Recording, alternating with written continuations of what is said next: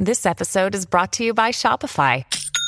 Forget the frustration of picking commerce platforms when you switch your business to Shopify, the global commerce platform that supercharges your selling wherever you sell. With Shopify, you'll harness the same intuitive features, trusted apps, and powerful analytics used by the world's leading brands. Sign up today for your $1 per month trial period at shopify.com slash tech, all lowercase. That's shopify.com slash tech. Welcome to Season 5 of the Agile Brand with Greg Kihlstrom, where we talk with enterprise and technology platform leaders about the people, processes, and platforms that make marketing and customer experience successful, scalable, and sustainable. This is what creates an Agile brand. I'm your host, Greg Kihlstrom, advisor and consultant for Fortune 1000 marketing and CX leaders and teams as principal and chief strategist at GK5A, and best selling author, keynote speaker, entrepreneur, and Agile certified coach. The Agile Brand Podcast is brought to you by TEKsystems, an industry leader in full stack technology services, talent services, and real world application. For more information, go to teksystems.com. To sign up for the Agile Brand newsletter and get the latest insights and articles on marketing technology and CX, or to purchase a copy of my latest book, House of the Customer, go to gregkihlstrom.com. You can also find all my books on Amazon and other retailers. And now on to the show. Every business needs a website that performs for their business, but beyond a good content management system and regular content updates, it takes a lot to maximize your return on investments in this critical marketing platform. In a special episode brought to you by RDA and Sitecore, we're going to talk about getting the most value from your digital experience platform investment. To help me discuss this topic, I'd like to welcome Sue Rivero, Director of Customer Success at RDA. Sue, welcome to the show. Hey, Greg. Thanks for having me. Yeah, looking forward to talking about this topic with you. Why don't we uh, get started with you giving a little background on yourself and what you're currently doing at RDA? Sure, I'd be happy to. I've been in this line of work for a really long time, but not always on the agency side. I started out actually from about 2000 to 2013. I worked directly for organizations where I was responsible for the websites and marketing technology it was a good time because I was able to work for large companies like Siemens and ADP and Iron Mountain. And I was in the position where these are large companies and I was able to hire best in class agencies that specialize in everything from UX design, content development, CMS implementation, analytics, SEO, and just so much more. But I also had the opportunity to work for smaller organizations with tight budgets where I needed to take on those responsibilities myself. And while I learned a lot working with the big agencies, nothing could replace the knowledge I gained while being hands on. But then in 2013, I made a big shift from being the consumer to a provider of digital consulting services. And, and I haven't looked back since. And today, I'm, like you said, director of customer success at RDA. And I have the opportunity to leverage my 20 years of experience helping clients make the most of their DXP investment and super rewarding. Love my job. Wonderful. Great. Well, let's uh let's get started talking about uh, DXPs here and get started by talking about some of the challenges that brands currently face. So, creating a great website is not easy. I've certainly created many in in, in my day as well and it, it takes a lot of resources to do well. Thus, it's important to ensure that the company is able to uh, see and measure the return on an investment. So, optimization services are one way to do this. What are optimization services and how are customers leveraging these services to get more value from their DXP investments? So, let me start by saying, from my experience, a lot of times when you're doing a large website implementation, and they're usually re- done start over every three to four years. And when you're doing a large implementation, it takes a lot of human and financial resources to launch a new website. And when you do it, you just you just want to cross that finish line and you're exhausted. But we don't want it to be a one and done kind of a thing. So at RDA, our optimization services are a proactive approach where we provide the highest level of service and insights to the customers. Just it's throughout their entire technology investment. we offer man- application managed services where we keep the application running smoothly with continuous monitoring, updates, and security patches. Standard stuff there, but we do have the best tooling. Mm-hmm. Then we have retainer services. Customers are assigned a team of expert resources across various disciplines like strategy, design, development, and the allocation is actually flexible. It's it's designed to meet the needs of the client. So it can vary monthly. Some months you may need more design work and other time more development. And and it's you know, it's a white glove approach and it's very custom and we're partners with our clients. And and the good thing about our retainer services and our optimization services in general is it's we have an assigned team and they stay with the client as their site evolves. And, and it really leads to more efficiency, consistent results, and lower costs. We also offer personalization. So Sitecore is such an amazing tool and we have so much, so many success stories with personalization. And our strategy group is is just the best. So we offer strategy in the beginning of the process, you know, strategy. And then once we launch the site, we help implement the personalization and we measure it. And we also offer enablement services. So we'll train the people on the team if they want to do the work themselves, or we're happy to do it for them, whatever, whatever the client needs. We're, we're really all about serving them. Yeah. But I'd say one of my, the favorite part of our services is what I refer to as performance services. And the first goal is to attract more visitors to the website. So we assist the marketing teams. We help them identify what works, what we can track, and how we could optimize it. And we guide the customers in creating personalized experiences that encourage conversions and repeat visitors. So we're not going to let them rest on their laurels. We're going to make it easy for them to take it to the next step after the launch. Okay, how can we how can we make this beautiful thing perform? Yeah, yeah. That's great. Yeah. And so you're you are you know, as we said at the top of the show, you're a director of customer success, and wanted to talk a little bit more about that as well. You know, what are what are some of the customer success best practices that customers are using today? That, to your point earlier, you know, once they launch their website. They they ha- may have a brand new digital experience platform. Uh, they may be upgraded. What whatever the case may be. What are some of those customer success best practices that help them maximize those DXP investments?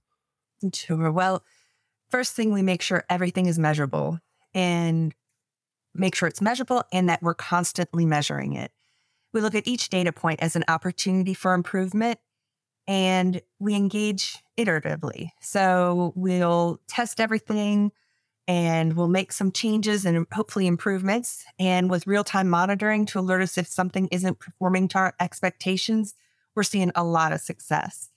I'm actually working with a client right now where after several iterations, we were really happy with the performance. And there wasn't a lot that we could think of to, to optimize it any further. So we shifted our focus from enhancing the customer experience to driving more traffic to the site through search engine optimization. And we're seeing a lot of success. So we're bringing qualified visitors through SEO to a an already optimized site and specifically some some pages. So yeah, yeah. And so all of this takes a lot of different types of teams and and practice areas, right? So, you know, it's not just software engineers, it's not just designers or UX designers, it's not just marketers, it's kind of everybody working together. So, how do you how do you work and blend engineering and strategy and, and these other expertises into this ongoing optimization of the platform? I think we're kind of heading a little bit into headless and composable, but me just say marketers and developers can more easily make changes in the back and front end using the headless architecture. It dramatically improves administrative efficiency and supports continuous deployment of various applications. All departments have, uh, you know, everybody has their favorite tool. And unlike when we had the big monolithic CMS system where it, it tried to serve every purpose. Now, with the composable architecture, business departments can use their favorite systems and tools and work more efficiently, and nobody has to make any sacrifices. Yeah. Yeah, definitely. And that composable approach and headless, you know, just it's it I believe it's really just the future of of how things are done. So many reasons to do that and and I've I've been fortunate to be able to work on some some rather novel uses of of some of that headless and, and composable stuff and and really seen seen some of those benefits. And you know, so so along those lines, obviously these investments are made. It's it's DXP investments can be time consuming and and certainly a, a, a significant investment on on the part of brands but um, how do you measure success and how how do you recommend that brands measure return on investment in in these DXP investments I thought you might ask me a question like this. so I did a little bit of research. I love data. You could probably gather from all of my answers, everything is data focused. so I, I did a little bit of research. So architecturally advanced and feature rich DXPs can expect gains in a number of areas. First one, revenue growth. And there's a statistic out there brands with superior CX, customer experience, generate 5.7 times more revenue than their competitors with inferior customer experiences. That's huge. Yeah. And I got to say, I kind of agree with it. If if I'm on a website or if I'm dealing with a vendor and I'm getting frustrated, I, I don't have the time or patience. There's so many other people out there to do business with. So yeah. that that number is huge. Loyalty is another return on the investment. 65% of customers say that they would become a long term purchaser of a brand if they could encounter positive experiences throughout the customer journey. So it's it's the journey, you know, having those personalized and you know customizable experiences will translate into loyal customers. Yeah. Cost savings. Uh, Concentration of core business components in one platform establishes a single source of truth, which generates actionable insights, reduces misplaced assets, and helps eliminate redundancies in the MarTech stack. And as a former user of these, absolutely. Yeah, I so many inefficiencies when I would have to go to one platform for one thing and another. And the, you can't help but have inconsistencies in messages and you might forget to update it here and there. So huge cost savings and yeah. time time to market. It, it makes the information management streamlined, accessible, transparent, and seamless across all channels. So it's it's a huge, huge return on investment. And lastly, collaboration. DXPs established a centralized location for cross departmental collaboration on the development and delivery of customer experience across various channels. So there's a lot of return on investments to be had. Before we continue, I'd like to make sure you're aware of the upcoming CXPS 2023 conference, May 8 through 11, 2023, in Durham, North Carolina. CXPS is a great CX event focused on professional services firms that want to know how to take the next steps to make their firm successful in integrating client experience with their firm's strategic initiatives. To learn more and register for the conference, go to clientexperience.org slash CXPS conference. That's clientexperience.org slash CXPS conference and you can register with the code AGILE200, that's A G I L E 200, for $200 off your tickets. You can hear from top professional services executives and CX thought leaders like myself through a combination of keynotes, breakout sessions, workshops, and panel discussions.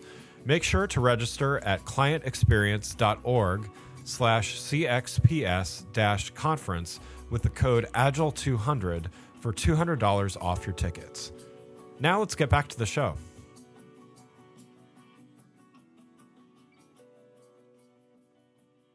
We touched a little bit on on headless and and composable but i wanted to come back to that as well and and uh, maybe dive a little deeper as well as for those that are a little less familiar with those terms what do we mean by composable particularly in the context of a, a dxp yeah it, it can be very confusing. If you don't mind I, before i answer that i'm actually I often hear headless and composable used interchangeably. So I mean, I just want to clarify that. Yeah, yeah, composable DXP and headless architecture, they're different approaches to building the digital experience platform.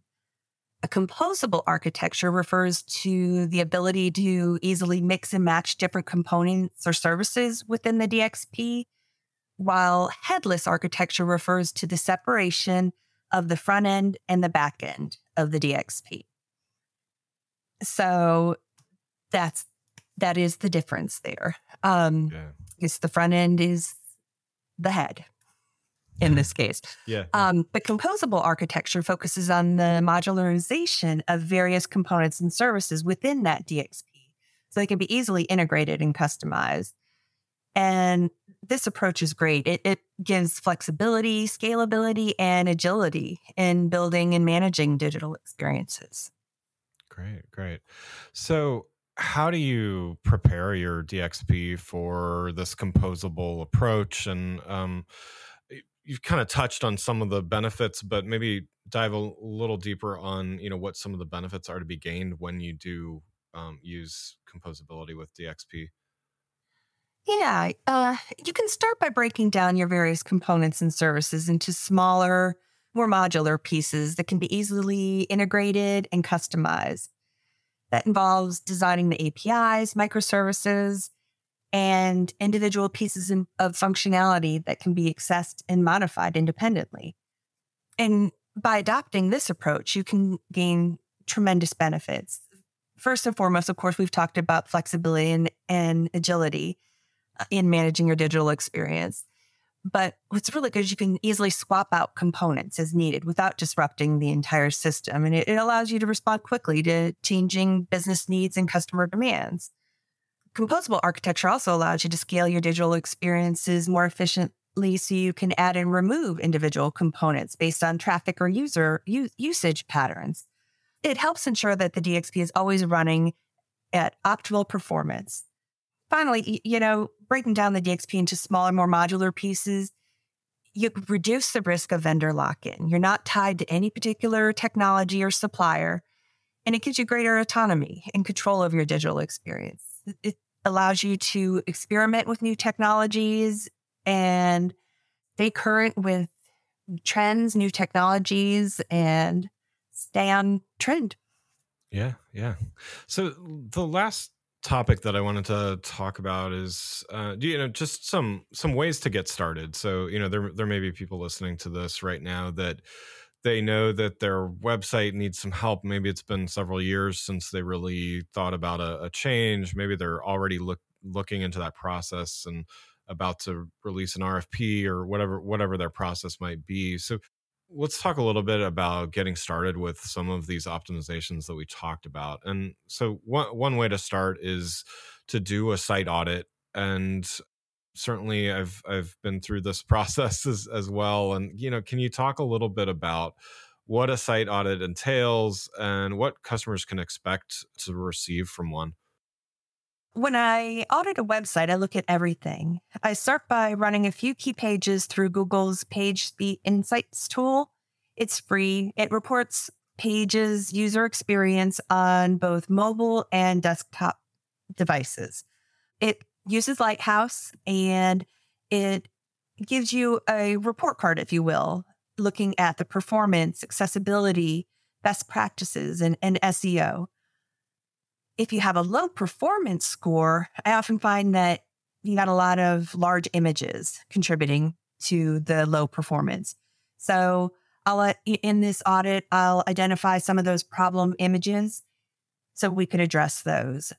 If your accessibility score is low, uh, some of the low hanging fruit could simply be adding appropriate alt text. And so I'll ad- identify those those issues. Now, in each of these, there are things that a content administrator can't fix that you'd need to use your retaining retainer services budget for. But these are things that can immediately be addressed just with the content author. It also does a best practices scan and it highlights opportunities to improve the web app's overall code health. And again, those recommendations are probably going to be creating tickets in your retainer services. But for SEO, I'm looking at a lot of things. I'm looking at duplicate or missing metadata, titles, content. I look at potential issues with the URL structures. A web audit, I'll uh, look to see if there are any 400 or 500 errors that need to be addressed. I also look at canonicals. If a page doesn't indicate a canonical URL, Google's going to pick what they think the best URL is. And it could lead to unpredictability. It could lead to multiple versions being indexed. And you could actually get blocked if they think you're you have duplicate content out there. I also spend a good amount of time when I do website audits identifying potential security issues with the site and and focusing on what we need to do to correct those. I also do uh, SEO reports for keywords, keyword ranking, website analytics, competitive data. It's comprehensive. It, it, it covers everything from how the site is performing, from technology. Is the content on the site accurate and optimized? And are we bringing in the right visitors? It's it's a comprehensive site audit, and you know our our clients are really getting a lot out of those. Yeah, yeah, definitely sounds like it, it covers a lot. Um, yeah. When when's the right right time to perform this site audit? Well, you know, I'll tell you, I like to do a mini audit right before a site, a new site launches. You know, if everything is done correctly, it, there doesn't need to be a drop in web traffic after a new site launches. But if it does happen, I have that mini audit available to help me quickly identify some of the problem areas so we can get the traffic back up where it needs to be. Hopefully that's not going to be an issue, but you know, as far as when, how often to do it and, and at what time. I like to run full site audits quarterly. Now I've got regular monitoring for issues and I've got weekly reports, monthly reports, but these full in depth site audits are done quarterly for the clients. Great. Well, Sue, thanks so much for joining the show. I've got one last question before we wrap up here. You've given a lot of great advice already. We've talked through a lot about DXP investments and just a, a, lot of the different ways to look at it. But, you know, if you were to give one piece of advice for an organization that really wants to maximize their digital experience platform investment in the months ahead, what, what would that be? I would say to prioritize data driven decision making to gain deeper insights into the customer behavior and preferences because they can inform targeted marketing campaigns and personalized experiences and embrace automation and artificial intelligence. It can help streamline processes, improve efficiencies, and, and anything from chatbots to voice assistant, predictive analytics. There's there is so much. AI is just exploding right now, and, and, and embrace it. I think it'll help you in the long run. You want to be, you know, best in class. Lastly, and you know, consider partnering with a trusted technology provider like RDA that specializes in DXP solutions. They can offer expert guidance and support you through the entire process from initial planning and implementation to ongoing maintenance and optimization. Great, great, wonderful. Well, again, I'd like to thank Sue Rivero, Director of Consulting Services at RDA, for joining the show. You can learn more about Sue and RDA by following the links in the show notes. Talk with you next week.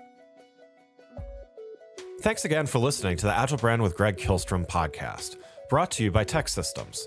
If you enjoyed the show, please take a minute to subscribe on your podcast channel of choice and leave us a rating so that others can find the show more easily. You can access more episodes of the show at www.gregkihlstrom.com.